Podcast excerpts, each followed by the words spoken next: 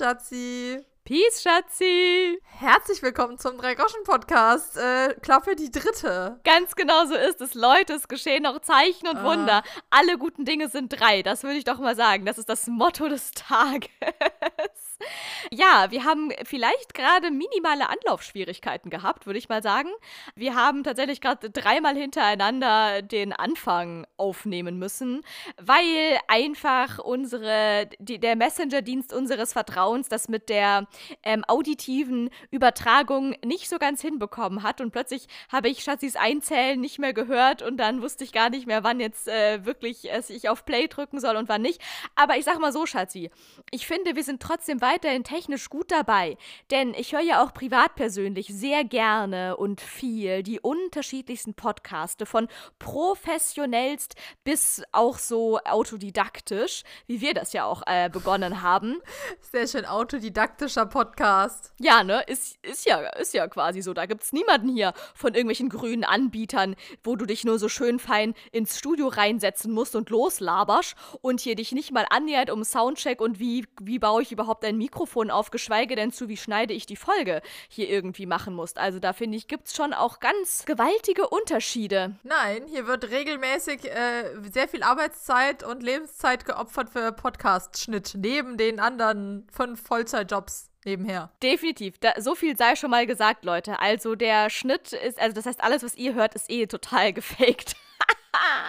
Das ist alles komplett einmal nochmal mit mit dem Skalpell wird da die Tonspur bearbeitet. Aber das ist ein anderes Thema. Nee, was ich eigentlich sagen wollte, ist, dass ich jetzt wirklich vermehrt in letzter Zeit ständig Podcast-Folgen gehört habe. Wie gesagt, von Profis bis zu Autodidakten, die äh, immer damit begannen, ja, also ähm, wir nehmen die Folge jetzt ja gerade zum zweiten Mal auf. Das heißt, alles, was du mir gerade erzählst, weiß ich ja theoretisch schon, weil bei denen mehrfach irgendwie dann so entweder mitten, während die halbe Folge schon aufgenommen war, dann irgendwie der Laptop abgestürzt ist oder die sogar bis zum Ende aufgenommen haben und dann schneiden wollten und dann festgestellt haben, ups, die komplette Folge ist komplett für die Tonne, weil alles ist super übersteuert und man kann es eigentlich überhaupt gar nicht anhören. Wir müssen alles nochmal neu aufnehmen und so. Ja, aber gucken die Leute dann nicht auf ihre Spur? Das waren Profis, ich sag's nochmal. Das mit der, die Folge war schon komplett fertig aufgenommen und wollte nur noch geschnitten werden und dann wurde festgestellt, es war alles total todesübersteuert und ist überhaupt gar nicht anhörbar. Das ist sogar Profis passiert. Also deswegen, ich will es jetzt auch nicht jinxen, oder heißt das so? toi, toi, toi, toi, toi. Ja, ich meine, wir hatten ja durchaus unsere Anlaufschwierigkeiten am Anfang. Also, als, ich hatte ja eine Phase, wo mein Mikrofon immer nach der Hälfte der Folge ausgefallen ist und wir dann notfallmäßig mit meinem iPod und einem anderen externen Mikrofon das parallel noch aufgenommen haben. Und Laura hatte einmal gar kein Mikrofon und saß vielleicht äh, kleinfein in der Kanalisation. Und einmal schickte mir Laura doch äh, aus, aus dem Urlaub in Eckernförde ihre Spur.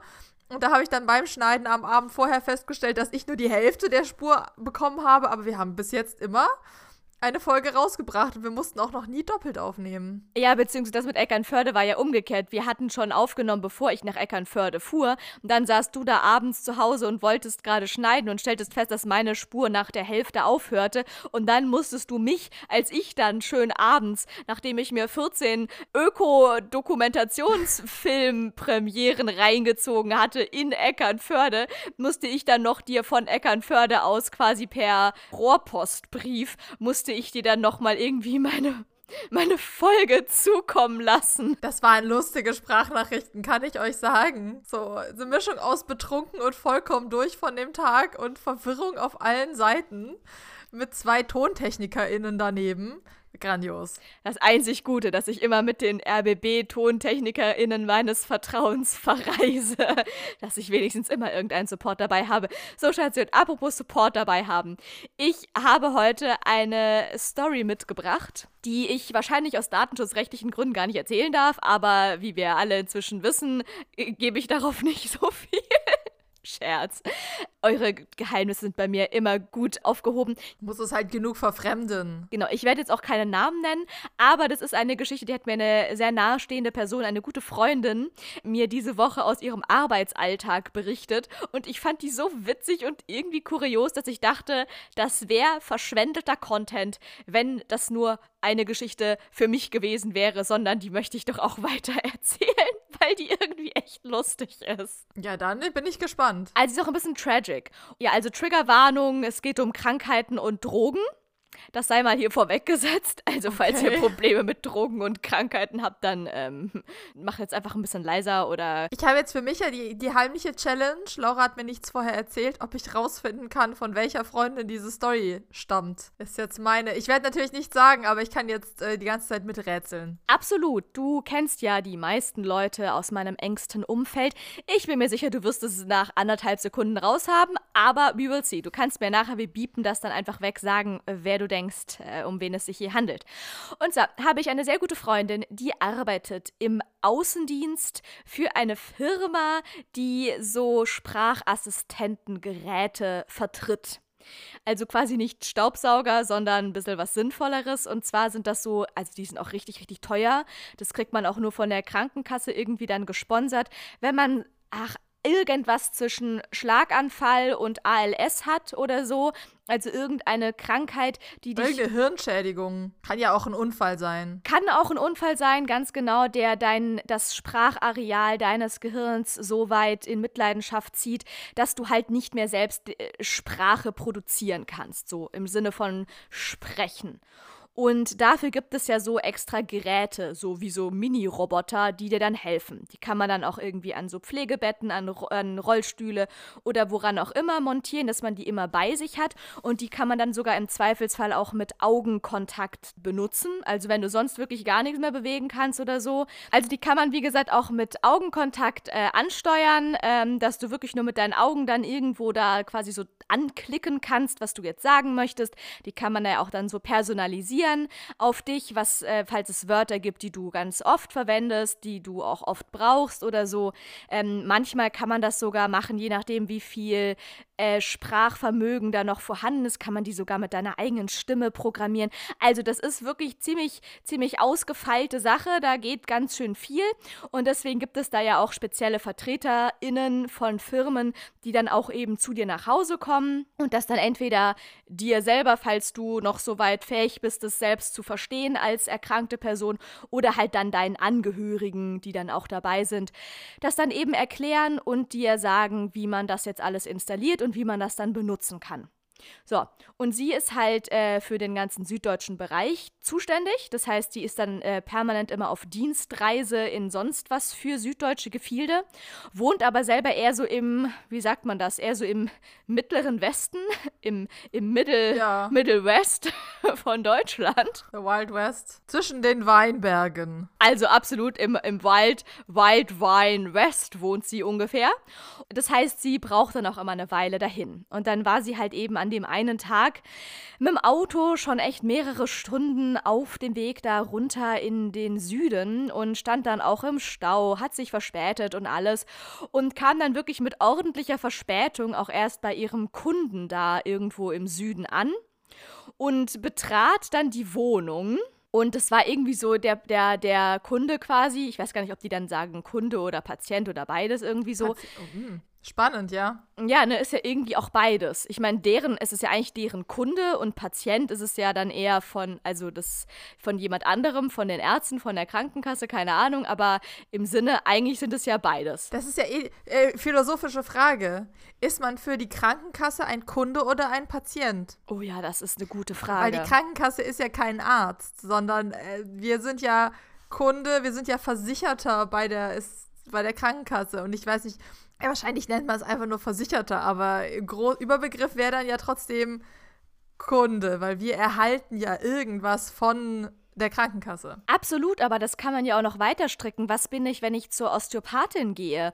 Oder auch irgendwie da, doch auf eine Art auch zu einem Arzt, wo ich vielleicht ja auch dann eine Privatleistung äh, mir gönne, die ich selbst bezahlen muss. Ja, aber da bist du auf jeden Fall Patient. Ja, ich bin quasi rein philosophisch, bin ich Patientin, aber rein wirtschaftlich gedacht bin ich trotzdem auch eine, auf eine Art Kundin, weil ich da ja am Ende des Tages Geld liegen lasse. Ja, spannend. Habe ich kam mir jetzt gerade so der Gedanke, was wir dann. Wir sind halt Versicherte, aber Kunde in irgendeiner Form. Eigentlich sind wir unser ganzes Leben lang, wir leben ja hier in einem kapitalistischen System, Schatzi, also machen wir uns nichts vor. Eigentlich sind wir, egal wo wir hinkommen, sind wir Kunden oder Kundinnen.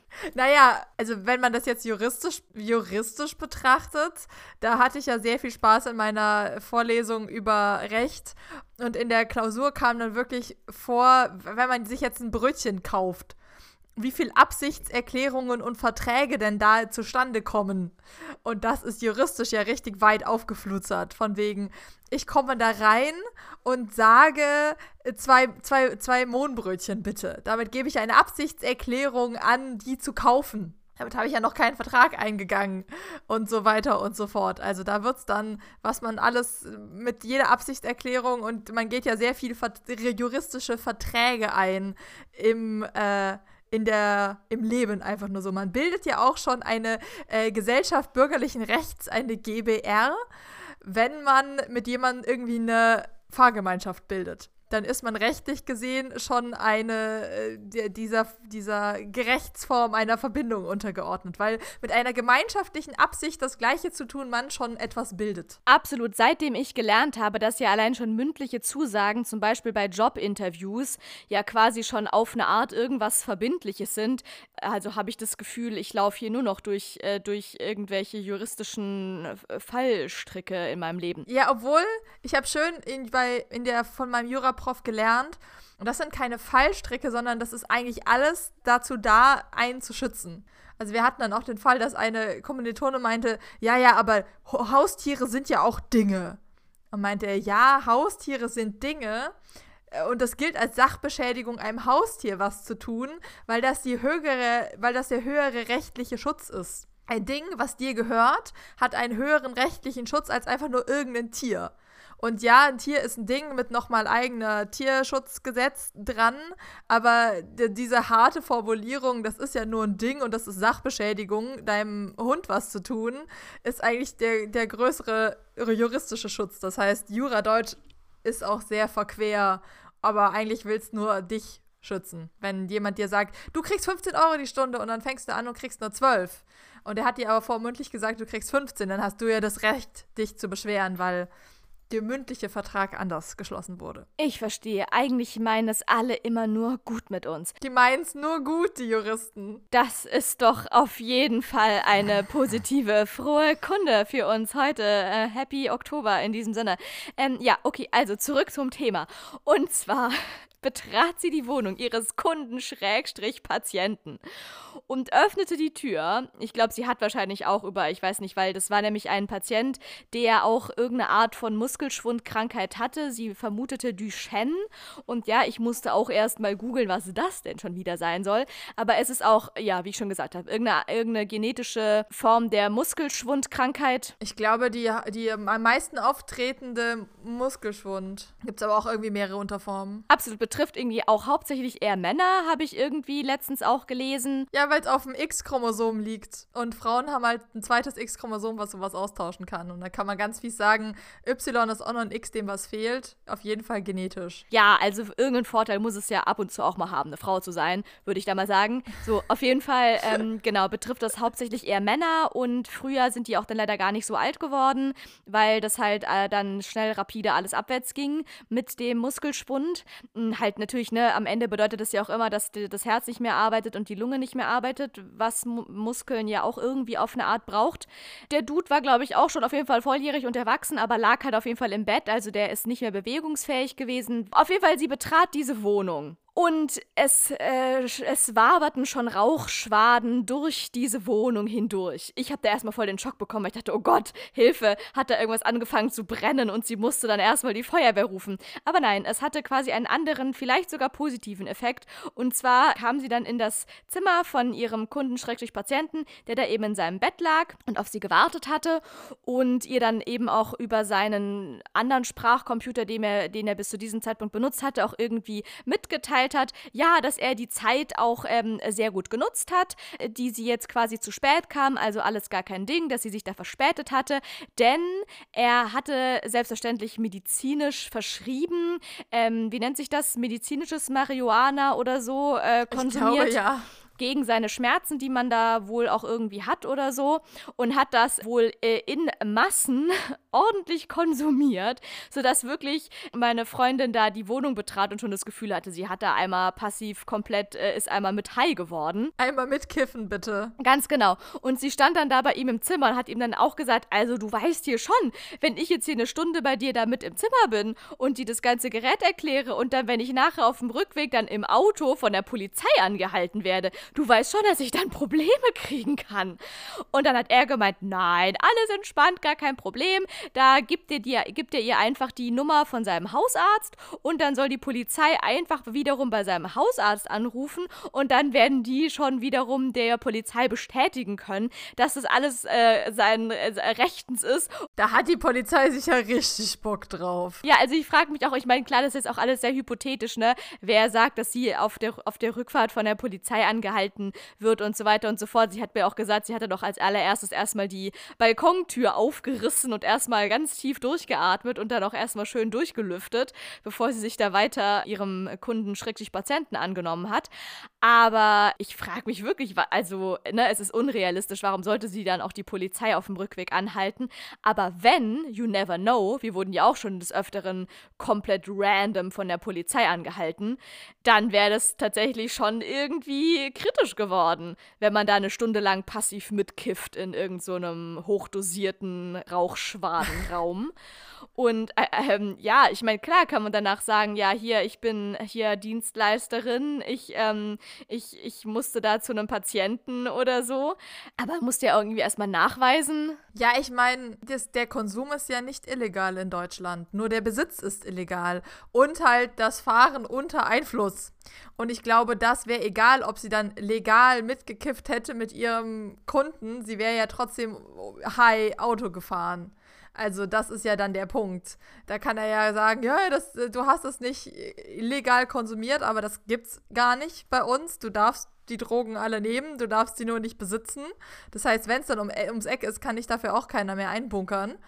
Weil das ist ja nicht der illegale Part, nur dass sie dann am Straßenverkehr teilnimmt. Das wäre dann problematisch und dann ist ja egal, wie sie wieder, wie sie da dran gekommen ist. Ja, das stimmt. Also das heißt, so locker wie der äh, Dude das genommen hat, wäre es halt nicht gewesen, weil auch offiziell hätte sie danach bekifft durch die Straße laufen dürfen, aber halt nicht in ihr Auto steigen dürfen, äh, um weiterzufahren. Aber sie musste ja offensichtlich noch weiter zu einem nächsten Kunden an dem Tag und da kann sie ja nicht einfach alle Termine äh, danach absagen und vor allem kommt auch nicht mehr nach Hause, sondern muss dann ihrem Chef äh, sagen, hier, sorry, ich muss übrigens alle weiteren Termine für den Tag absagen und brauche übrigens auch ein Hotelzimmer für die Nacht, weil ich leider passiv mitgekifft habe bei meinem ersten Kunden und jetzt leider nicht mehr fahrtüchtig bin. Das ist ja gar keine Option. Ja, aber ich glaube, ich, also ich habe, ich weiß nicht, wie das mit Passivkiffen ist, aber ob man da noch genug THC abbekommt, wenn man, wenn das nur Rauchschwaden sind, äh, ist, glaube ich, Gott sei Dank nicht so wild, oder? Ich kenne mich damit auch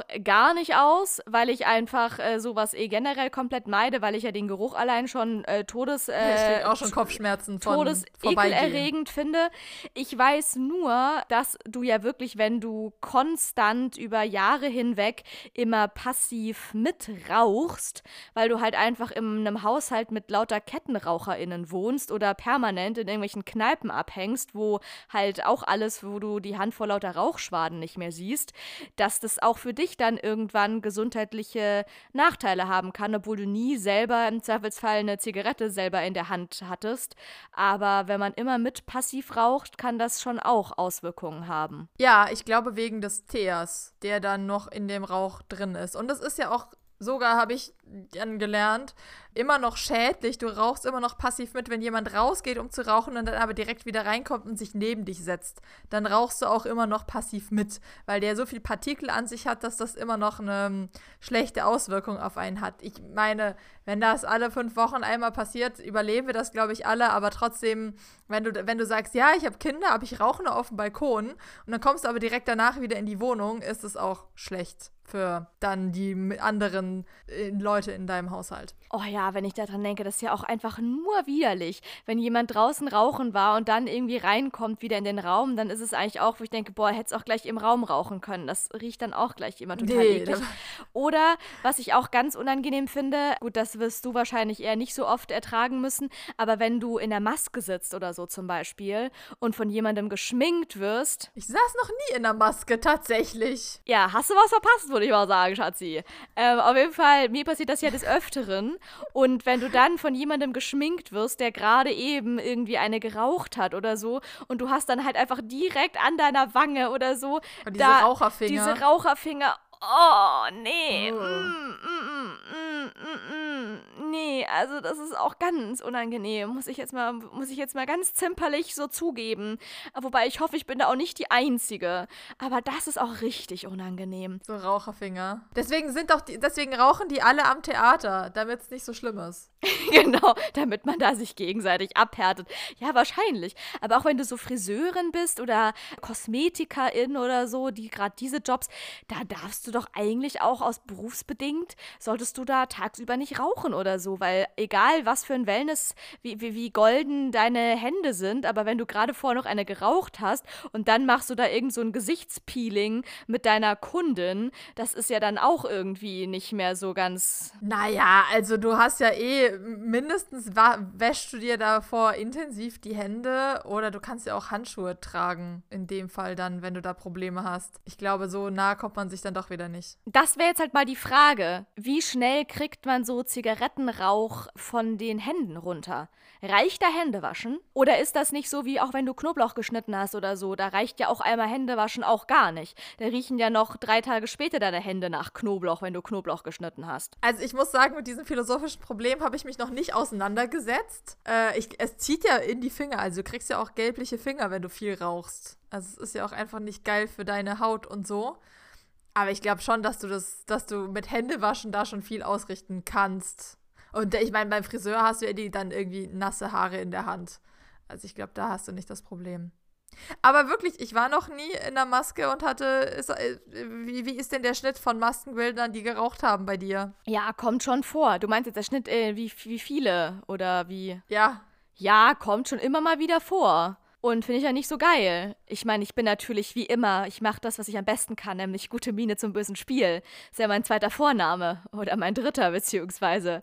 Aber ja. äh, ich finde es schon einfach gar nicht geil und das merke ich auch direkt. Ich weiß auch nicht, wer das nicht bemerken sollte. Das merkt man einfach. Raucher? Aber halt wahrscheinlich, wenn du Raucher bist, dann, dann findest du es nicht so schlimm oder so. Keine Ahnung. Ja, ich meine, Raucher stumpfen da ja so sehr ab, dass sie da nichts, äh, dass sie das ja auch selber nicht merken, wie nicht nett das ist, wenn sie rauchen um Leute drumrum. Wäre auf jeden Fall jetzt meine Annahme. Ja, Rauchen geht auf jeden Fall voll auf den Geruchssinn, ne? Ich habe nämlich auch mal, oh, jetzt erzählen wir hier ganz viel aus dem Nähkästchen, aber ich nenne natürlich auch diesmal keine Namen. Eine Bekannte von mir hatte mir nämlich auch mal gesagt, dass sie ja äh, sehr, sehr hypersensibel ist, was so Gerüche anbelangt. Und dass sie ja auch einer der vielen Gründe ist, weshalb sie raucht gesucht, weil sie ähm, seitdem dann auch schlechter riecht und deswegen sie ihre Hypersensibilität, was Gerüche betrifft, nicht so sehr belastet, weil sie durch das Rauchen ja dann Gott sei Dank nicht mehr so viel riechen kann. Es, es klingt irgendwie wie eine schlechte Begründung, um zu rauchen, wenn ich ganz ehrlich bin. Ja, ich habe es auch nicht ganz verstanden, um ehrlich zu sein. Aber äh, seitdem weiß ich auch, dass man eben, wenn man raucht, dann wohl auch äh, anfängt, schlechter zu riechen. Ja, ja, auf jeden Fall. Aber das ist eine der ersten Sachen, die wieder zurückkommt. Also es gibt da ja dann, wenn du so Apps hast, mit denen du aufhörst zu rauchen. Und da gibt es dann so Listen von wegen nach so und so viel Stunden und nach so und so viel Tagen und nach so und so viel Wochen. Geht dann ja bis äh, nach 20 Jahren ist, dein, äh, ist deine Lebenserwartung wieder so wie vorher. Und ein Punkt äh, auf dieser Liste ist, glaube ich, nach ein paar Stunden und Tagen, dass dein Geruchssinn wieder sich regeneriert und auf normale Wirkungen zurückgeht. dass du mehr schmeckst und äh, so Dinge. Ja, krass. Ich meine, ganz ehrlich, es gibt andere, die hatten Corona und leiden seitdem so schwer darunter, nicht mehr so gut riechen und schmecken zu können. Und andere sabotieren das eh schon immer ihr Leben lang und riechen und schmecken wahrscheinlich eh schon lang nicht mehr so gut wie andere seit Corona es wahrscheinlich immer noch besser tun oder so. Keine Ahnung. Ja, aber ich verstehe auch einfach Rauchen nicht. Also ich hatte noch nie das Bedürfnis zu rauchen. Nie. Weder zu irgendwelchen Partyzwecken noch sonst irgendwas, nicht mal Shisha. Also es hat mich noch nicht interessiert. Nee, mich hat's auch nicht gecatcht, obwohl ich ja sehr lange Zeit meines Lebens intensivst in, äh, in Raucherkreisen verbracht habe und nicht mal da bin ich mit abhängig geworden. Es konnte mich nicht überzeugen. Ja, ich meine, wie viel Zeit hast du in deiner Abitur-Ära in der einzigen Raucherkneipe der Stadt verbracht, wo man schon wieder rückwärts rausgefallen ist? Ja, sage ich dazu nur. Ja, es gab eine Kneipe, ich glaube, die gibt es sogar inzwischen gar nicht mehr. Es hat zugemacht. Das Exil, gibt es noch? Es hat Corona nicht überlebt. Ich glaube, wenn du das mal bei Google eingibst, Schade. dann steht da dauerhaft geschlossen. Ich glaube, das ist eine der vielen Kneipen, die, die die Pandemie nicht überlebt haben. Und das ist wirklich, also damit ist ein Kulturgut unserer Heimatstadt gestorben. Aber ja, es hieß Exil. Der Name war Programm im wahrsten Sinne des Wortes. Da haben sich dann alle, alle verirrten NachtschwärmerInnen haben sich da hineingeflüchtet, irgendwann spät abends. Musik- und Billardkneipe äh, dauerhaft geschlossen, ja. Ja, so sad. Ja, es war tatsächlich eine ultimative Raucherkneipe, also zu 100 Prozent, du kamst da wirklich rein, hast wirklich original die Hand nicht mehr vor Augen gesehen und hast quasi da wirklich schon nicht mehr rauchen müssen. Wenn du da drin warst, hast du dir eine Packung Zigaretten gespart, weil du einfach schon komplett passiv mitgeraucht hast. Ja, übrigens, direkt, direkt daneben das absolut äh, linksautonome Jugendzentrum. Äh, wo genauso Anarchie und Chaos. Die sind, glaube ich, ins Jugendzentrum gegangen und dann irgendwann einfach weitergewandert mit dem Alter ins Exil. Das ist sehr gut möglich. Alles in derselben Straße, alles derselbe Vibe. Und im Exil konnte man eben neben äh, sehr viel Rauchen auch sehr viel Jackie Cola trinken. Das war quasi so das Stammgetränk, das dort konsumiert okay. wurde. Könnt ihr jetzt dazu sagen, was ihr wollt? Dass Coca-Cola natürlich trotzdem eine äußerst kapitalistische Getränkeart ist, die eigentlich mit, mit linksversifft autonomen Exilkneipen nichts zu tun haben sollte. Aber trotzdem wurde das dort ausgeschenkt und das natürlich Jack Daniels jetzt auch natürlich der räudigste Whisky aller Zeiten ist, aber da, um ihn mit äh, kapitalistischer Cola zu mischen, dafür war er ja gerade noch gut genug. Deswegen, also, da wurde hauptsächlich Jackie Cola konsumiert und dann konnte man da entweder sitzen und quatschen oder du bist in den Nebenraum gegangen und da konnte man Billard spielen. Und das war der quasi da, da habe ich meine Billardkarriere begonnen und auch wieder beendet. Wie gut warst du bei Billard? Ich glaube, ich war so mittelgut. Ich war so gut, wie man als 18-Jährige im Billard äh, in einer Kneipe sein konnte. So ja, von wegen, ich hab's noch nie gemacht. Gerade so dafür, gut genug, dass einem jemand das liebevoll zeigt, oder was? Genau, ich, ich, ich kann es eigentlich eh nicht und dafür, dass ich eine Frau bin und dann trotzdem ab und zu die Kugel treffe, war ich dann noch gut genug dafür, sozusagen. Also, ja, ich würde behaupten, ich konnte auf eine Art, habe ich, hab ich auch schon Billard gespielt, aber ich würde mich jetzt nicht für die Meisterschaft anmelden, sagen wir es mal so.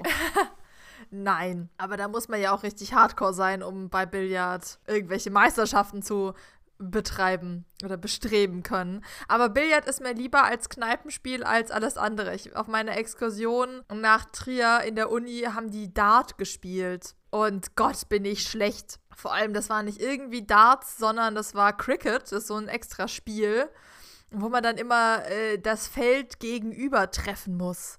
Und dann nur eine bestimmte Zahl, also du hast dann irgendwie so drei Felder, die du treffen kannst und ey, Katastrophe. Also da spiele ich lieber zehn Runden Billard als Darts. Also mein liebstes Kneipenspiel, und damit habe ich ja schon früh begonnen, noch lange vor meiner Kneipenära habe ich dieses Spiel schon gespielt, ist ja Kickern. Ich war jetzt überrascht, dass du nicht Kickern in den Ring geworfen hast. Aber das ist für mich nicht so ganz so krass Kneipe, weil Kicker sind seltener als Billard oder Darts. Ah, interessant. Würde ich nämlich, was meine Kneipenexpertise betrifft, nicht so sagen. In allen Kneipen, in denen okay. ich bisher war, wo es auch Billard oder Dart gab, stand auch mindestens ein Kicker rum. Okay, beim Exil bin ich mir jetzt nicht ganz sicher Gleiche, aber in Bremerhaven.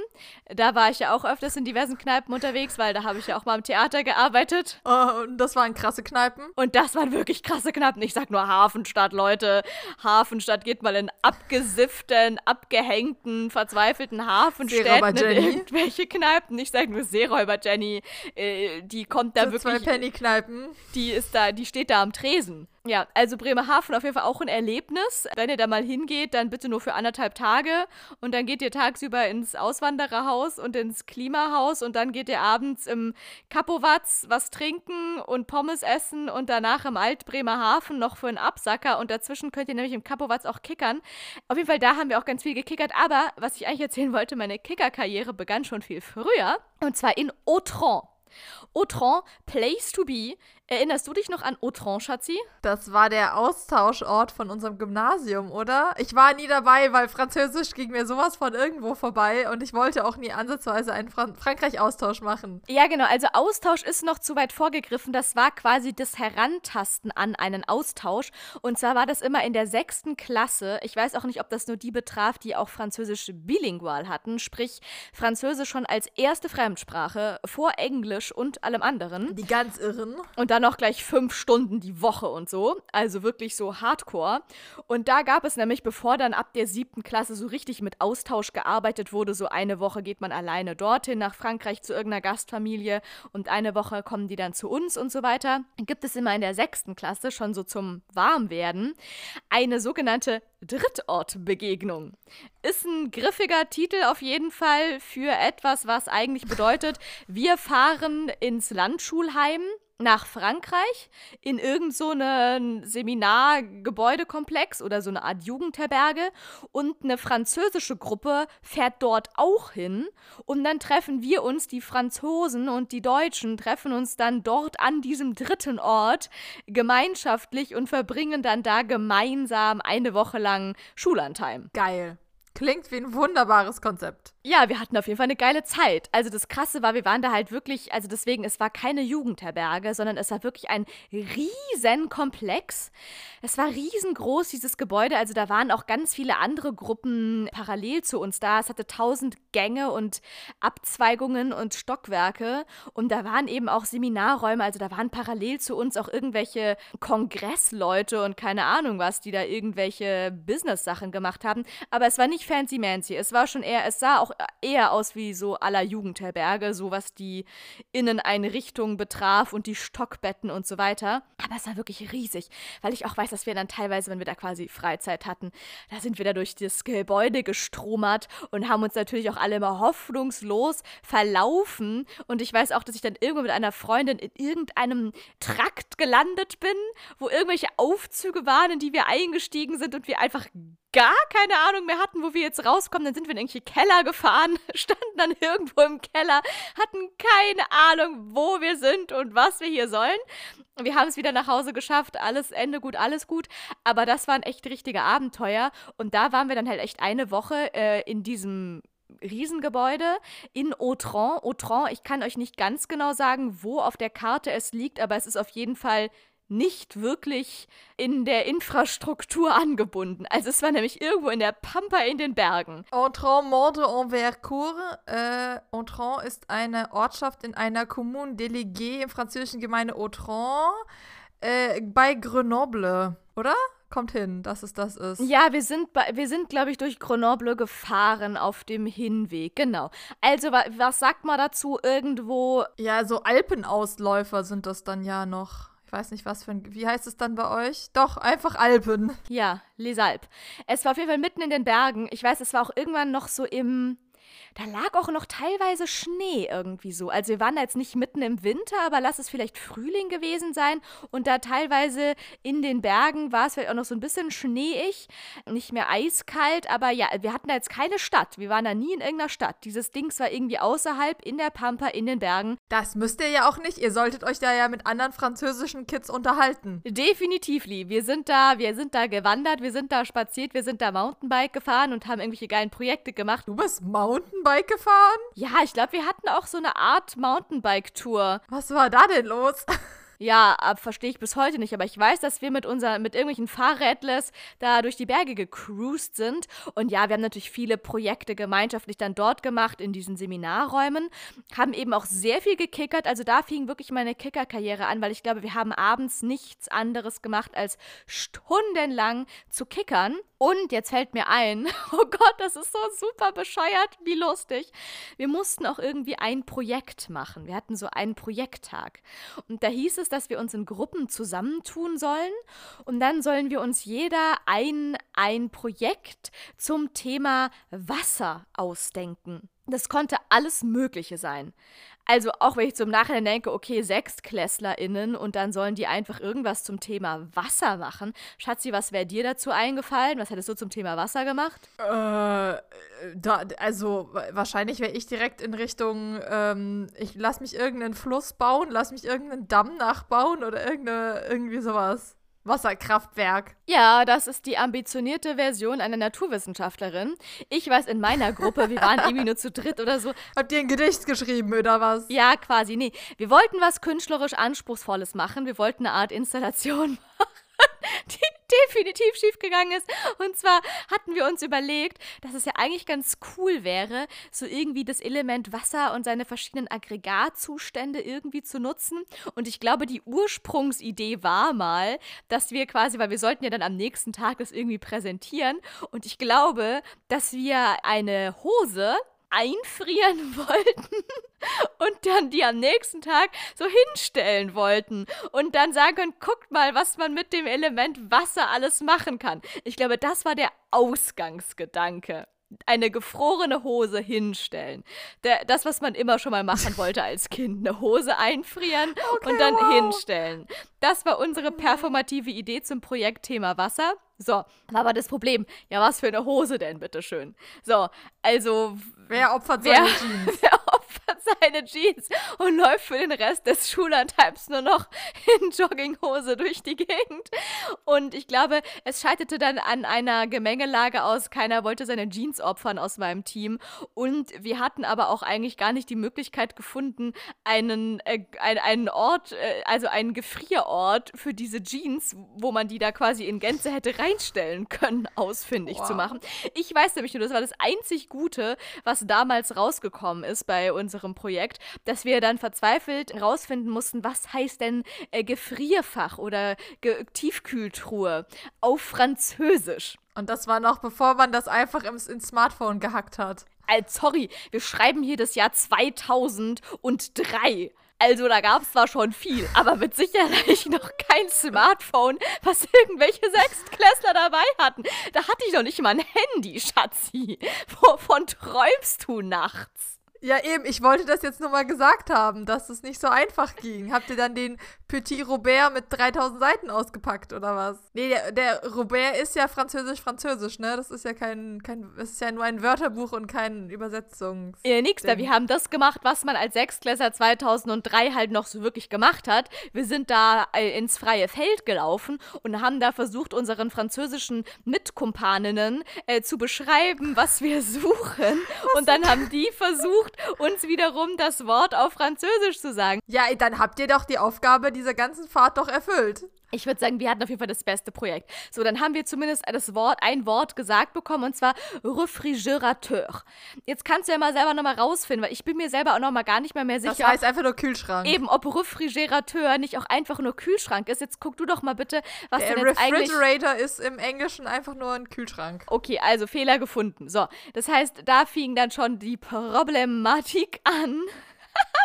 Und zwar, weil wir ja nicht wussten, was Gefrierfach heißt, sind wir eben durch die Gegend gelaufen, haben unsere französischen äh, Kumpels und Kumpelinen eben äh, gefragt, was das auf Französisch heißen könnte und haben das versucht mit Händen und Füßen zu erklären. Und ich weiß bis heute, dass wir am Ende das Wort Refrigerateur rausbekommen haben. So, jetzt sehe ich hier gerade, dass halt Gefrierfach wäre eigentlich der Congelateur gewesen. Ja, ich sehe gerade, die Kühl-Gefrier-Kombination ist Refrigerateur, Combiné. Wie viele Accents kann man in einem Wort haben? Ja, da sind vier Accents auf drei Wörtern mit einem Bindestrich. So, jetzt ist der Fehler ja quasi schon äh, so, das, das heißt, ab da war das Projekt ja schon auf eine Art zum Scheitern verurteilt, weil wir hatten nur das Projekt, äh, wir hatten nur das Wort äh, Refrigerateur rausgefunden. Von Congelateur war da nie die Rede. So, das heißt, wir dachten uns, okay, alles klar, wir müssen, jetzt wissen wir schon mal, wonach wir suchen, auf Französisch. Jetzt brauchen wir nur noch einen Refrigerateur und dann können wir unser Projekt umsetzen. So, das mit der Jeans hatte ja schon auch nicht geklappt. was, weshalb wir dann natürlich, was ist quasi das Pendant zu einer Jeans, die man gerade noch so opfern kann aus seinem Schullandheim-Gepäck? Klar, T-Shirt. Eine Socke. Ganz genau. Wir haben dann, ich glaube, es war sogar meine eine Tennissocke. Ich habe dann eine meiner Tennissocken, die ich dabei hatte, habe ich dann geopfert für dieses Projekt. Und dann sind wir quasi schon umgeswitcht von, okay, wir lassen eine ganze Hose einfrieren zu wir lassen nur eine Tennissocke einfrieren. So, und dann, und das haben wir aber zu dem Zeitpunkt gar nicht gewusst, haben wir die ja quasi gar nicht einfrieren lassen können, weil wir ja dann doch gar nicht das Wort für eine Gefriertruhe hatten, sondern für einen Kühlschrank. Eine nasse, gekühlte Socke? Schatzi, jetzt, jetzt hol doch die traurige Pointe nicht schon vorweg. So, das heißt, nachdem wir dann raus, wir hatten dann unsere Tennissocke im Anschlag und dann wussten wir ja sogar nach, was wir fragen müssen, nämlich nach einem Refrigerator Tür. Das heißt, wir sind dann da mutig, wie wir waren, zu dritt, durch dieses riesige Schullandheim gelaufen, irgendwo da in die Großküche oder wir haben an der Rezeption oder irgendwo haben wir nachgefragt, ob wir denn da unsere nasse Socke in den Refrigerator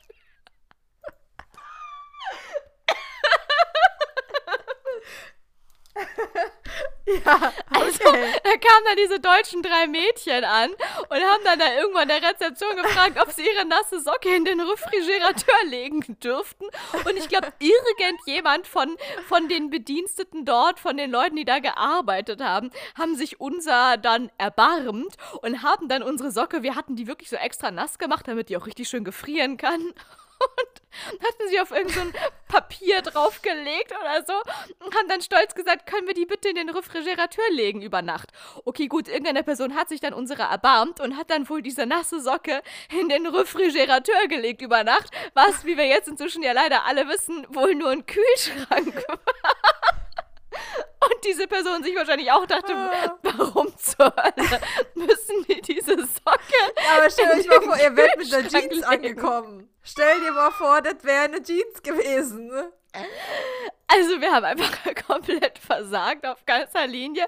So, und dann am nächsten Morgen sollten wir irgendwie alle unsere Projekte vorstellen. Ich weiß auch ehrlich gesagt gar nicht mehr, was die anderen gemacht haben. Die hatten auch coole, also es war jetzt alles nicht so krass, aber ich meine, was willst du auch da so an einem Tag als Sechsklässlerin da groß irgendwie auf die Beine stellen? Aber die hatten halt irgendwie, teilweise hatten die so lustige Sachen aus Wasserflaschen gebastelt oder hast du nicht gesehen. Also da waren wirklich die unterschiedlichsten Sachen dabei. Jo, und dann kamen wir. Und wir hatten uns halt auch gedacht, ja, das wird dann mega cool. Also ursprüngliche Idee war ja mal gewesen, dass wir dann da mit unserer tiefgefrorenen Jeans kommen und die dann da hinstellen und sagen, hier, guck mal, was mit Wasser alles ähm, bewirkt werden kann. Da kann man sogar einfach eine Jeans ohne menschliche Kraft, kann man die da einfach aufstellen. Ist das nicht ein Wunder der Natur? So, dann hatten wir uns wenigstens gedacht, okay, gut, dann können wir ja wenigstens unsere Socke dann irgendwie hinstellen Socke, ja. oder so, unsere tiefgefrorene Socke. So, dann gehen wir da morgens wieder zu dieser Person hin, die unsere Socke da äh, einfrieren sollte und haben gesagt, wir hätten gerne unsere Socke wieder zurück. Dann hat die uns da unsere Socke rausgegeben, die natürlich schön kühl war war, aber alles so nicht tiefgefroren, sondern einfach eine schöne durchgekühlte Socke, wie eine, wie eine gute Milchschnitte. Und es gibt auch noch Kinderpingui oder Fruchtzwerge, so aus dem Kühlschrank uns rausgereicht hat. Und wir schon so dachten, boah, was ist für ein Scheiß hier? Die Franzosen, die können ja gar nichts, die können ja nicht mal gescheit einfrieren. Was soll die Scheiße? Das Teil ist ja einfach nur kalt, aber nicht tiefgefroren. Und dann haben wir das halt, es war super der Fail, ne? Es war dann nur mal diese Tennissocke, eine Tennissocke und dann hatten wir die halt, also ich glaube, das war schon so kalt, dass die auf dem Papier, auf der wir sie drauf liegen hatten, irgendwie haften geblieben ist oder so, auch durch die Nässe wahrscheinlich. Mhm. Und effektiv war dann unsere Projektvorstellung. Durch die Kraft des kalten Wassers hält die Socke auf diesem Blatt. Ja, ganz genau, dass wir dann einfach unser. Aber ihr konntet doch gut labern. Du hast ja doch einfach irgendwas erzählt und dann hat das schon geklappt. Wir haben irgendwas von Refrigerateur erzählt und keine Ahnung. Und danach haben wir, glaube ich, einen Pluspunkt dafür bekommen, dass wir rausgefunden, dass wir diese neue Vokabel uns angeeignet hatten. Ich weiß es doch auch nicht. Aber ich merke gerade wie heute, wie dieses äh, kühle, dieses äh, Kühltruhen-Sockentrauma noch in mir drin steckt, weil das einfach super peinlich war, wie wir da mit unserer zu dritt da unsere Tennissocke, die weder tiefgefroren noch sonst was war, aber wenigstens auf diesem Blatt Papier haften blieb, dann so in die Kamera hielten, weil jedes Projekt wurde auch einmal abfotografiert. Und ja, danach gab es eine tolle Fotoausstellung und andere hatten da witzige Sachen gebastelt mit Blumen und Blüten und Wasserflaschen. Und unser Projekt bestand aus einer kalten, nassen Socke, die auf einem Blatt Papier festklebte. Okay, wow. Geil. Es, euch fehlte der Congelateur. Ich habe übrigens das Centre de Jeunesse gefunden. Es ist echt krass riesig. Also es ist ungefähr Versailles äh, als Jugendbildungsstätte. Äh, es ist Versa Versailles Goes ähm, Jugendherberge sozusagen. Alter, es ist riesig. Habe ich doch also gesagt. Es ist wirklich Versailles. Und dann gibt es da aber noch so links und rechts so ewig lange Bunkerlos, so für Massenhaltung von Schülern und dann irgendwie ein Fahrrad, äh, so ein Cross-Fahrrad, äh, Sandpiste hinterm Haus und ein Pool und ein Tennisplatz und so Dinge. Also Pool und Tennisplatz gab es zu unserer Zeit damals noch nicht. Das will ich das aber mal dazu sagen. Das ist auch ein bisschen länger her. Aber äh, jetzt, um, das, um, um den Kreis zu schließen, da hast du intensiv Kickern gelernt. Dort habe ich neben dem Wort Refrigerateur auch intensiv Kickern gelernt. Das sind die zwei Dinge, die ich aus Entrant für mich mitgebracht habe. Ganz genau so ist es. Also ich habe ja damals, äh, ich glaube ungefähr zur gleichen Zeit wie du Kickern gelernt als unserer Grundschule ein äh, Tischkicker geschenkt wurde. Ein Werbeelement von, äh, Achtung wegen Markennennung, Nivea. Und äh, sonst werden die Kinder immer rausgejagt, aber das stand irgendwie so im Eingangsbereich der Schule. Und wir haben es wirklich geschafft, dann ein halbes Jahr lang nicht raus zur großen Pause zu gehen, sondern einfach die große Pause immer durchzukickern. Auf diesem sehr wackeligen Plastik-Kicker-Tisch äh, von Nivea. Und äh, so habe ich Tischkickern gelernt. Das waren harte Fights, bis es dann irgendwann ganz durch war. Aber wir haben das äh, ausgiebigst benutzt. Du meinst, bis ihr den Tischkicker durchgetischkickert hattet oder was? Wir hatten den sowas von durchgetischkickert, ja. Da war dann irgendwann, ist der halt, sind die beide, glaube ich, stand der nicht mehr so stabil und dann kam er weg. Aber wir hätten ihn auch, bis er auseinandergebrochen ist, getischkickert. Ja, geil, also Kickern ist schon wirklich äh, was Feines. Ja, aber nicht hier drehen, ne? Das ist also nicht, nicht drüllern, nicht kürbeln oder wie drüllern. auch immer man es nennen möchte. Bei uns hieß es nicht drüllern, andere sagen nicht kurbeln, auf jeden Fall nicht dieses einmal so. Ja, das Dingsen. machen nur Mädchen, um diesen dummen Satz einmal zu zitieren. Also, das kann ich widerlegen. Ich habe wirklich viel gekickert in meiner Karriere, jetzt wo ich drüber nachdenke. Alle Stationen meines Lebens, die ich abgeklappert habe, von Schullandheim bis hin zu äh, Theaterkneipe, überall stand meistens ein Kicker und ich habe wirklich sehr viel gekickert im Verlauf meines Lebens. Habe ich jemals gegen dich gekickert? Also nicht viel, nicht exzessiv, so ein, zwei Mal im Urlaub, aber nicht so richtig krass. Ja, haben wir. Und zwar in Kroatien im Urlaub. Das weiß ich noch wie heute. Ja, wir haben auch irgendwo in Bad Kleinkirchheim, glaube ich, auch mal exzessiv gekickert. Oder nee, es war nicht Kroatien, es war in Sablé in Sablé, wo wir da in Südfrankreich in so einer Ferienwohnung waren, da gab es auch einen Kicker und da haben wir gegeneinander gekickert. Da, da haben wir auch äh, Tischtennis gespielt im Regen. Ganz genau. Ja, aber jetzt so als Erwachsene, Erwachsene haben wir schon, haben wir ewig nicht gegeneinander Tisch gekickert. Wir sollten mal wieder kickern gehen, Schatzi, wo auch immer das ja. möglich ist. Mhm. Gibt es in Friedrichshain irgendeine Kneipe, wo man Tisch kickern kann? Ja, aber safe. Auf jeden Fall gibt's die. Ich glaube, okay. also es gibt auf jeden Fall am Boxhagener Platz eine Kneipe, die heißt Zimt und Zunder. Ist auf jeden Fall ein geiler Name für eine Kneipe, würde ich mal sagen. Und da kann man auf jeden Fall auch so Billard spielen und so. Und ich habe ja für mich abgespeichert, wo es Billard gibt, da gibt es auch Tischkicker. Und deswegen ähm, Okay. wäre das meine erste Anlaufstelle tatsächlich. Da könnten wir mal gucken, ob es da einen Kicker gibt. Aber ja, wir werden auf jeden Fall was finden. Ja, gut, dann müssen wir das auf die To-Do-Liste schreiben fürs nächste Mal, dass wir eine Runde Tisch kickern. Ich hätte Bock drauf, äh, und mal gucken, wie meine Kicker-Skills sich inzwischen so entwickelt haben nach jahrelanger Pause. Ja, ich bin gespannt. Wahrscheinlich äh, wird das ein hartes Duell werden. So, aber apropos Refrigerateur, ich habe noch eine ganz kleine süße Story zu erzählen. Und zwar äh, geht es da auch um Wörter.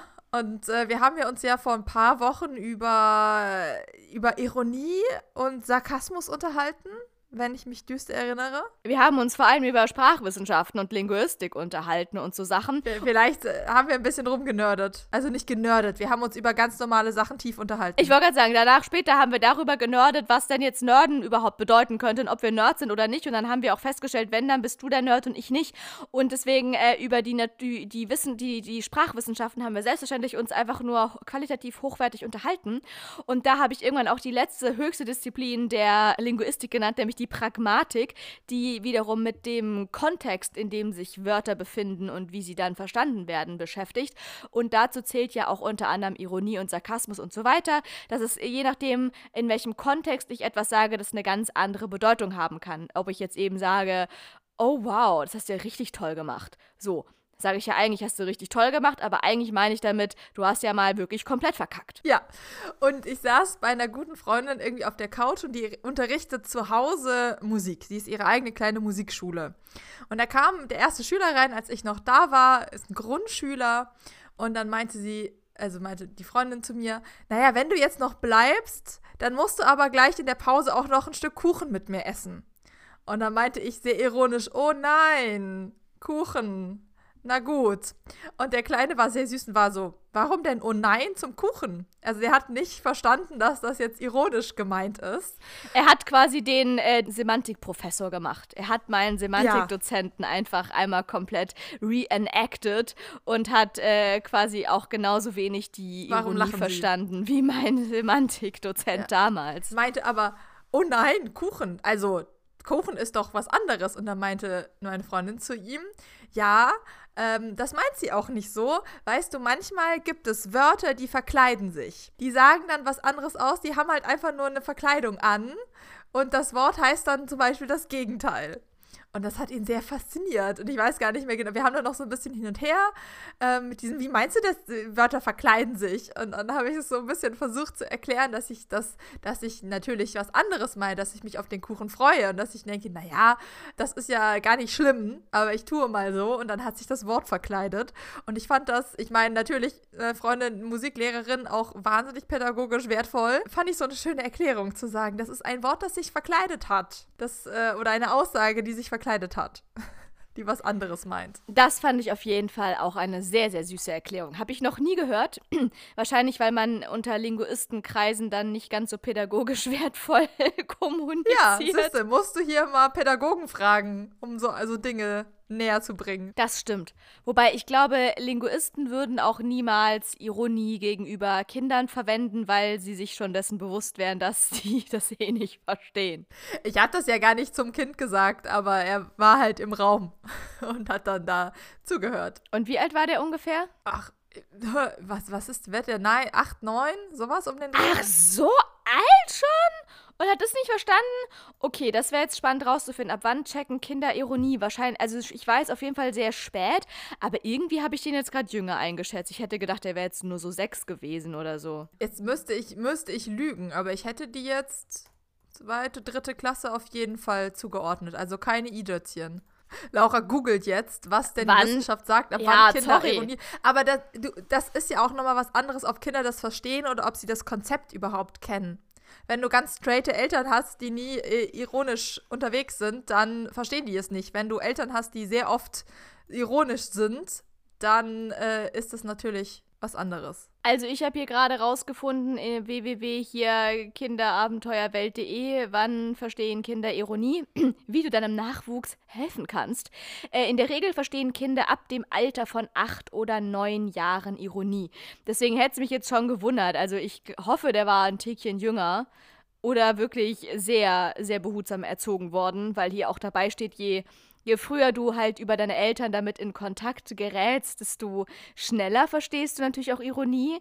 Aber ja, so spätestens ab achten oder neunten Lebensjahr kommt das dann auf jeden Fall. Ja, dann wäre aber in der richtigen, im äh, richtigen Bracket gewesen, das gerade dann zu merken und zu lernen, dass ich was anders gesagt habe, als, äh, als es rübergekommen ist. Genau, vielleicht wart ihr der, die Initialzündung für ihn, dass er ab sofort Ironie schon. immer erkennen kann. Auf, auf jeden Fall hat er jetzt ein Wort dazu, dass es Wörter gibt, die sich verkleiden wenn sie ironisch gemeint sind. Mega. So, ich habe übrigens hier noch den kleinen Faktencheck offen. Ich habe das Zimt und Zunder direkt mal aufgerufen und die Bilder sagen, es gibt einen Tischkicker. Es gibt sogar eine Tischtennisplatte. Ja, Tischtennisplatten, da gibt es einige Kneipen. Also das ist tatsächlich, das, das ist in Berlin weit verbreitet. Da muss ich sagen, das kennen ja? wir aus unserer Heimat ja gar nicht so.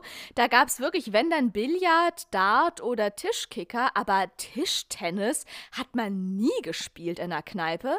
Und das ist aber hier in Berlin voll das Ding. Da gibt's, da hätte ich dir diverse Kneipen nennen können, wo dann wirklich teilweise die ganze Nacht, weißt du, da wird das dann immer so in so einer Runde gespielt. Kennst du das, wo dann so ja, alle, ja, alle wie um den heiligen Gral um diesen, um diesen, diese Platte rumlaufen und jeder darf einmal schlagen und immer der, der gerade verkackt, fällt dann raus und am Ende sind nur noch die Zerbesten über und so. Die ja dann trotzdem auch weiter immer die Seite wechseln müssen. Also am Ende sprintest du dich da echt zu Tode. Ja, was Ganz du genau. hier in Autran äh, ausgiebig gemacht hast, haben wir und da habe ich viel gemacht und auf jeden Fall auch zugeguckt, als ich in China war auf meiner Orchesterfahrt und in Shanghai waren wir in einer Highschool, die eine Partnerschule ist von unserer Schule und da gab es auch das Internat, äh, gab es viele Chinesen, die auch gut Tischtennis gespielt haben. Und wir hatten auch welche dabei, die im Tischtennisverein waren. Und dann kam es da wirklich auch zu abendlichen, je, jeden abendlichen Tischtennis-Duellen auf irgendeinem Flur in irgendeiner hinteren Ecke von der Schule wurde dann da bis aufs Blut Tischtennis gespielt. Ja, das hätte ich jetzt auch tatsächlich eher vermutet, dass in Asien Tischtennis vielleicht noch mal mehr verbreitet ist als hier und in Berlin auf jeden Fall auch mehr als in der süddeutschen Pampa, weil wir hatten auf jeden Fall keine Kneipen mit Tischtennisplatten. Aber ja, Nö. also Schatzi, wenn du hier nach Berlin kommst, dann können wir ja sowohl Tischtennis spielen als auch Kickern. Das ist dann absolut selbe selbe Kneipe, selbe Stelle, selbe Welle. Alles klar. So, Schatzi, jetzt ist natürlich die wahnsinnig spannende Frage. Wie weit muss ich wandern fürs Quiz? Sehr weit, um ehrlich zu sein. Du musst heute wirklich richtig, also ich sag mal so Berlin-Marathon 2.0. Du solltest dir auf jeden Fall deine Barfuß-Jogging-Schuhe anziehen und vielleicht auch eine Höhenmaske dabei haben. Denn ich habe heute eine Frage, eine die. Höhenmaske? Mir, ja, wo mir von Anfang an, also hier das mit hier Sauerstoff und so, du weißt, was ich meine. Äh, wenn ja, man ja, so klettern ja. geht. Das ist nämlich eine Frage, die, da war mir von Anfang an bewusst, die wird höchstwahrscheinlich gar nichts mit unserer Folge zu tun haben.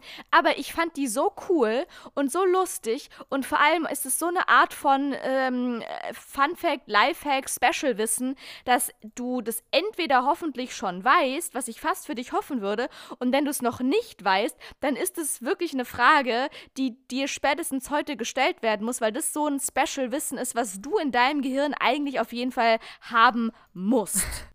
Okay. Es gibt übrigens öfter mal Fragen, gerade so Stichwort Mesmerize und so, wo ich dann später einen von meinen Nischenwissen Klugscheißer Podcasts höre und da die Story nochmal ausgiebigst erzählt wird. Nicht dann immer dieses, ha, das weiß ich schon und verdammt, hätte ich den Podcast mal zwei Monate früher gehört, dann hätte ich äh, die Frage besser beantworten können. In der Tat, dementsprechend bin ich sehr gespannt, ob du das, was ich dich jetzt fragen werde, vielleicht schon weißt und wenn nicht, dann ist es für dich und auch natürlich für euch alle da draußen jetzt aber mal sowas von spätestens an der Zeit, dass ihr das alle einmal einmal kennenlernt, verstehen lernt und wisst, was es damit auf sich hat. Ich bin ready. Sehr gut, Schatzi. In diesem Sinne, hast du den Kochlöffel in der einen Hand und den Salzstreuer in der anderen und deine Kochmütze auf dem Kopf, dann wärest du perfekt vorbereitet für deine heutige Quizfrage. Ja, ich bin, ich bin zum Kochen ausgerüstet, auch wenn ich eine Kochmütze wirklich nicht besitze. Okay, das ist schade, aber umso wichtiger, dass du jetzt alles rund um die Kochmütze einmal kennenlernst. Denn, Schatzi, warum hat der traditionelle hohe Hut von Köchen und Köchinnen natürlich auch der Legende nach 100 Falten? Weißt du so schon oder ist es etwas, etwas, was ich dir heute neu beibringen darf? Ich weiß es so ad hoc nicht. Alles klar, dann here we go. Liegt es etwa daran, dass A. Die Falten stehen für 100 verschiedene Küchenmesser oder B. Auf so viele Arten muss ein guter Koch ein Ei zubereiten können oder C. Jeder Koch muss alleine 100 Gäste bekochen können. A, B oder C, Schatzi. Warum hat die klassische Köchinnenmütze, der Kochhut 100 Falten? Ich habe keine Ahnung, aber ich habe das Gefühl, dass diese Kochmützen sehr französisch sind. Also ich weiß jetzt nicht, ob man die in deutschen Küchen viel sieht, aber ich glaube, sie kommen eher aus der französischen Küche. Deswegen äh, würde ich sagen, 100 Kochmesser ist bescheuert, weil selbst wenn du 30 hast, ist es too much. Ich glaube, es gibt irgendwie drei Sorten oder vier Sorten, die man braucht und das war's. Und mehr hat dann ein guter Koch auch nicht. Ich glaube, dass ein Koch 100 Leute bekochen kann, würde jetzt auch nicht dem französischen Prinzip entsprechen, dass es alles High-Class ist und ähm, bei so großen Mengen musst du da schon eher was, hat was von Gulaschkanone als alles andere. Ich kann mir aber sehr gut vorstellen, dass es aus irgendeiner Tradition kommt. Ei ist ja wirklich ein ein Ding, was es, was es immer gibt und überall auch verwendet wird. Und dass man 100 verschiedene Sorten kennen muss, um ein Ei zuzubereiten, kann ich mir gut vorstellen. Deswegen nehme ich B. Okay, Schatzi als ausgewiesene äh, Hobbyköchin entscheidet sich für Antwortmöglichkeit Nummer B, einfach weil sie das auch selbst ähm, auf sich zutreffen lassen würde. Wie viele Sorten der Eizubereitung fallen dir so ein, Schatzi? Keine 100, ganz sicher nicht. Rührei, Spiegelei, hartgekochtes Ei, Tünkelei, pochiertes Ei. Ist Egg Benedict Omelette. pochiertes Ei? Ja. Gut, dann Omelette. Äh, aber dann, dann geht es halt schon weiter. Also Ei zubereiten ist es dann, ist eine Sauce Hollandaise und eine Sauce Bernaise auch schon ein zubereitetes Ei. Du kannst ein Spiegelei ja auch in drei unterschiedlichen Varianten machen. Und Sunny Side Up und Over Easy und Tod äh, und also Sachen. Also vielleicht kommt man auf 100, ich weiß es nicht. Müsste ich jetzt die Köche in meinem Umfeld mal fragen. Ich merke schon, Schatzi, du bist äh, auf jeden Fall auf einem guten Weg äh, Richtung Verdienst eines äh, Kochhuts. mal gucken, ob das, was wir hier gerade schon mal so aus unserem Leinärmel geschüttelt haben, auch der Realität entspricht. So, ich habe hier natürlich wie immer investigativ recherchiert und bin diesmal auf einem Portal gelandet, das heißt Monosu oder so ähnlich. Es ist, glaube ich, eine spanische Seite weil, äh, dafür muss ich mich jetzt auch schon entschuldigen, dass alles nicht so premiummäßig übersetzt ist. Hat der Google-Übersetzer wieder zugeschlagen wie bei dem Grenzdisput zwischen Spanien und Frankreich? Exactly. Also das, die Seite wurde mir von Anfang an auf Deutsch äh, angezeigt, aber da sind zwischendurch immer wieder so ähm, spanische Einflüsse dabei, so wie diese Fragezeichen, die am Anfang und am Ende eines Satzes stehen, was ja typisch spanisch ist. Ja. Und die äh, Übersetzungsgrammatik is not so correctly, würde ich jetzt hier auch mal sagen. Aber egal, es sind Informationen drin, die wichtig sein können für uns. Dementsprechend lese ich mal vor von dieser Monoso-Seite, die, glaube ich, ähm, letzten Endes ein Vertrieb für Gastronomiebekleidung ist. Dementsprechend wird man da wohl auch hoffentlich Kochmützen kaufen können mit 100 Faltungen. Und warum da 100 Faltungen drin sind, erfahren wir jetzt. Was stellen die 100 Falten der Kochmütze dar? Wenn wir an einen Koch denken, fällt uns als erstes eine Person ein, die einen weißen Anzug trägt und eine sehr, sehr hohe Kochmütze auf dem Kopf hat. Selbstverständlich, spätestens seit man Ratatouille gesehen hat, ist das auf jeden Fall stereotypisch für Brauchen wir den Hut? Menschen wichtig. Weil wo sonst, wo soll sonst die süße Ratte sitzen? Absolutely. Woher kommt die Höhe der Kochmütze? Wie viele Falten hat eine Kochmütze? Und in welchem Verhältnis stehen diese Falten zu den Eiern? Bleiben Sie bei uns. Denke ich auch so, hä, wow, es ist, ja eine, es ist ja eine Website, es ist kein Fernsehchannel, aber egal, bleiben Sie bei uns und Sie werden die ganze Geschichte hinter den 100 Falten der Kochmütze entdecken. Die Kochmütze. Geschichte hinter dem Mythos. Die Geburt der Kochmütze ist voll von Geschichten und Erzählungen, die lange zurückreichen. Es wird geschätzt, dass es im siebten Jahrhundert üblich war, dass Könige durch die Speisen, die ihre Köche oder königlichen Köche für sie zubereiteten, vergiftet wurden. Deswegen gab es Vorkoster. Zum Beispiel. Oder eben auch Kochmützen. Denn vor diesem Hintergrund beschlossen die Könige, das Vertrauen und die Loyalität ihres Küchenpersonals zu gewinnen. Aus diesem Grund wurde ihnen angeboten, eine Kochmütze zu tragen, die einer Königskrone ähnelt und ihren Köchen Unterscheidungskraft und Klasse verleiht. Der Legende nach hörten die Könige nach der Krönung der Köche, der Krönung der Köche muss man sich auch mal auf der Zunge zergehen lassen, mit ihrer neuen Kochmütze auf, um ihr Leben zu fürchten, da die Sterblichkeitsrate durch Lebensmittelvergiftungen gesunken war. Es gibt jedoch noch eine andere Geschichte, die etwas reißerischer ist. Sind Sie bereit zu hören, warum Kochmützen Falten haben? Ja, Okay, das sind wow, wir weiterhin. Ich frage mich auch. Diese zweite Version der Geburt der Kochmütze führt uns ins England von König Heinrich dem Siebten. Wer ist das, Schatzi? Kannst du das mal kurz als Historikerin kontextualisieren? Wer ist Henry the Seventh? Also er müsste ein Tudor gewesen sein und in dem Fall äh, vor Heinrich dem Achten, der mit den vielen Ehefrauen. Alles klar, also auf jeden Fall scheint er kein allzu netter äh, Dingsgeselle, wie sagt man, Zeitgenosse?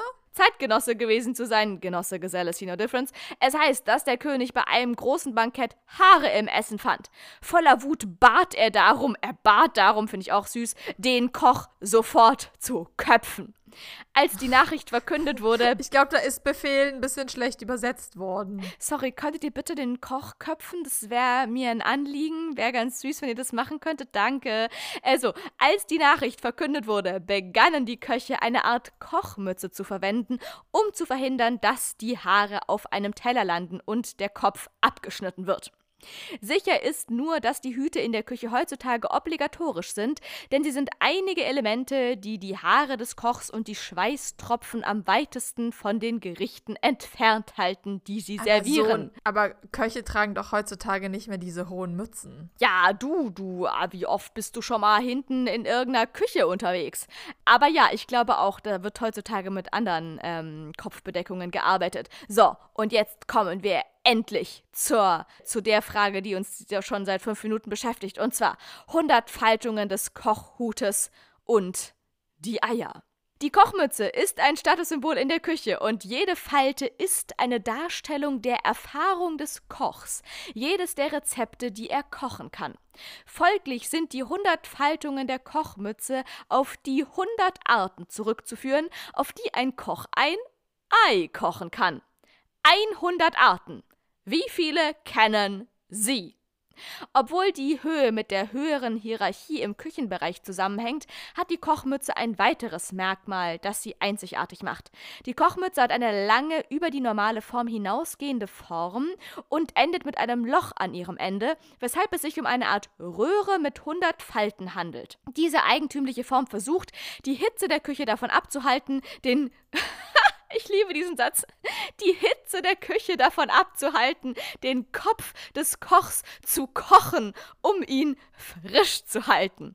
Also, diese Kochmütze sagt wiederum zur Hitze in der Küche. Das ist eine, das ist eine ähm, innerphysikalische Kommunikation. Es ist wie, wie die Bitte vom Koch, ja. Ein bisschen Thermodynamik. Äh, Thermodynamik funktioniert nur mit Höflichkeit. Absolutely. Diese Kochmütze sagt also zur Hitze, liebe Hitze, Hitze. Ich würde dich bitten, bleibe doch bitte dem Kopfe des Koches fern, weil der braucht einen kühlen Kopf, weil sonst wird es hier alles ganz eklig und dann beschweren sich nachher alle Gäste, dass es hier irgendwie versalzen schmeckt. Und dann sagt die Hitze, okay, alles klar, weil du es bist und weil du so süß aussiehst mit deinen 100 Falten hier, da bin ich doch mal nett und bleib dem, äh, dem Kopf vom Koch ein bisschen fern und so behält der Kopf vom Koch seine Kühle und dementsprechend können wir uns alle darüber freuen, dass wir was Geiles zu essen serviert bekommen.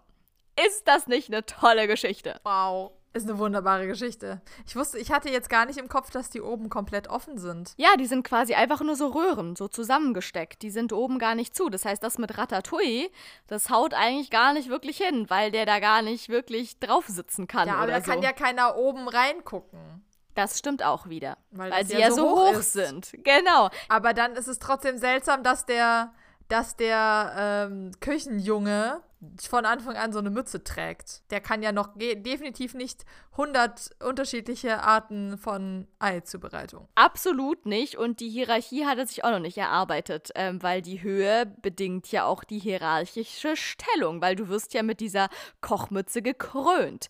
Und eine Küchenaushilfe wurde bestimmt noch nicht gekrönt. Da wirst du höchstens mit einem Haarnetz gekrönt oder so ähnlich. Ja, es gibt hier übrigens äh, einen ganzen ganze Artikel mit, was sind die 100 Möglichkeiten, ein Ei zuzubereiten. Aber ich, äh, ja, ist die Liste, es gibt hier keine Liste, die ich einfach lesen kann. Schade. Aber allein Sie sagen, es gibt schon sechs Arten, ein Ei zu kochen. Weich gekocht, hart gekocht, pochiert, sunny side up, over easy, durcheinander. Geil. Gescrambled, das ist auch eine ganz, ganz schlecht übersetzte Seite. Scrambled Egg, durcheinanderes Ei, ist doch ganz durcheinanderes klar. Durcheinanderes Ei. Over easy, über einfach. Sunny Side Up, sonnige Seite nach oben. Ein Sunny Side Up ist übrigens das, was wir als Deutsche als äh, Spiegelei verstehen. Ja, ich finde ich eigentlich fast eine schönere Formulierung als Spiegelei, eine, ein sonniges Ei. Also das nächste Mal, wenn ich irgendwo im Café bin, bestelle ich mir auf jeden Fall auch ein durcheinanderes Ei. Das finde ich süß. Ein Ei, was meinem Gemütszustand entspricht. Durcheinander. Jo, in diesem Sinne haben wir doch mal wieder richtig was gelernt. Wörter können sich verkleiden, Eier können durcheinander sein und Kochmützen haben immer exakt 100 Falten. Und äh, angekühlte Socken kleben. Und wenn ihr was in Frankreich tief kühlen wollt, solltet ihr nach einem Congelateur fragen und nicht nach einem Refrigerateur. So, Leute. Ja. Und jetzt habt ihr wirklich alles gelernt, was ihr für die nächste Woche wissen müsst. Alles weitere gibt es dann in der nächsten Folge, aber für die nächsten sieben Tage haben wir euch erstmal gut ausgerüstet ausgerüstet mit Lifehacks. Ich glaube auch. Ja, in diesem Sinne, ähm, schreibt's mal in die Kommis, was ihr so für coole Projekte in der sechsten Klasse im Schullandheim so gemacht habt, ob ihr meine ähm, Kühlschranksocke toppen könnt. Und Weiß ich nicht, ob das geht. Ja, I doubt it. I doubt it. Aber egal, ihr müsst sie auch nicht toppen können. Es reichen auch gleichwertige Projekte, sag ich mal so. Auch die sind gern gesehen, also schickt sie uns ein, da würde ich mich freuen. Das würde mir die Woche über äh, einen Lichtblick, eine Erhellung geben. Jetzt hier, wo der Herbst ja wohl endgültig anfängt, hier, ich brauche Lichtblicke. Schickt's mir ein. Das ist meine, das, das ist meine virtuelle Pumpkin Spice Latte. Schickt mir eure Projekt-Fails aus der Schule ein. Da freue ich mich drüber. Ansonsten, ich gehe jetzt mal ähm, verschiedene Eierzubereitungen ausprobieren. Ähm, ist ja auch eine gute Herbstbeschäftigung, äh, so mal irgendwie sich durch die verschiedenen Ei-Zubereitungsmaßnahmen ähm, durchprobieren. Und dann berichte ich euch nächste Woche wieder, was davon am besten gelungen ist. Wahrscheinlich das durcheinandere Ei, weil das äh, entspricht meiner Persönlichkeit einfach am besten. Und ansonsten, ähm, ja, Happy Oktober. Happy Feiertag. Äh, wir hören uns nächste Woche wieder und dann haben wir euch ganz spannende Urlaubsstories zu erzählen, weil wir beide dann bis dahin auf unterschiedlichste Art und Weisen verreist äh, gewesen sein ja. werden. Genau. In diesem Sinne, Leute, genießt die Woche und bis nächste Woche. Ich bin raus, bis zum nächsten Mal und tschüss. Bis zum nächsten Mal. Tschüss.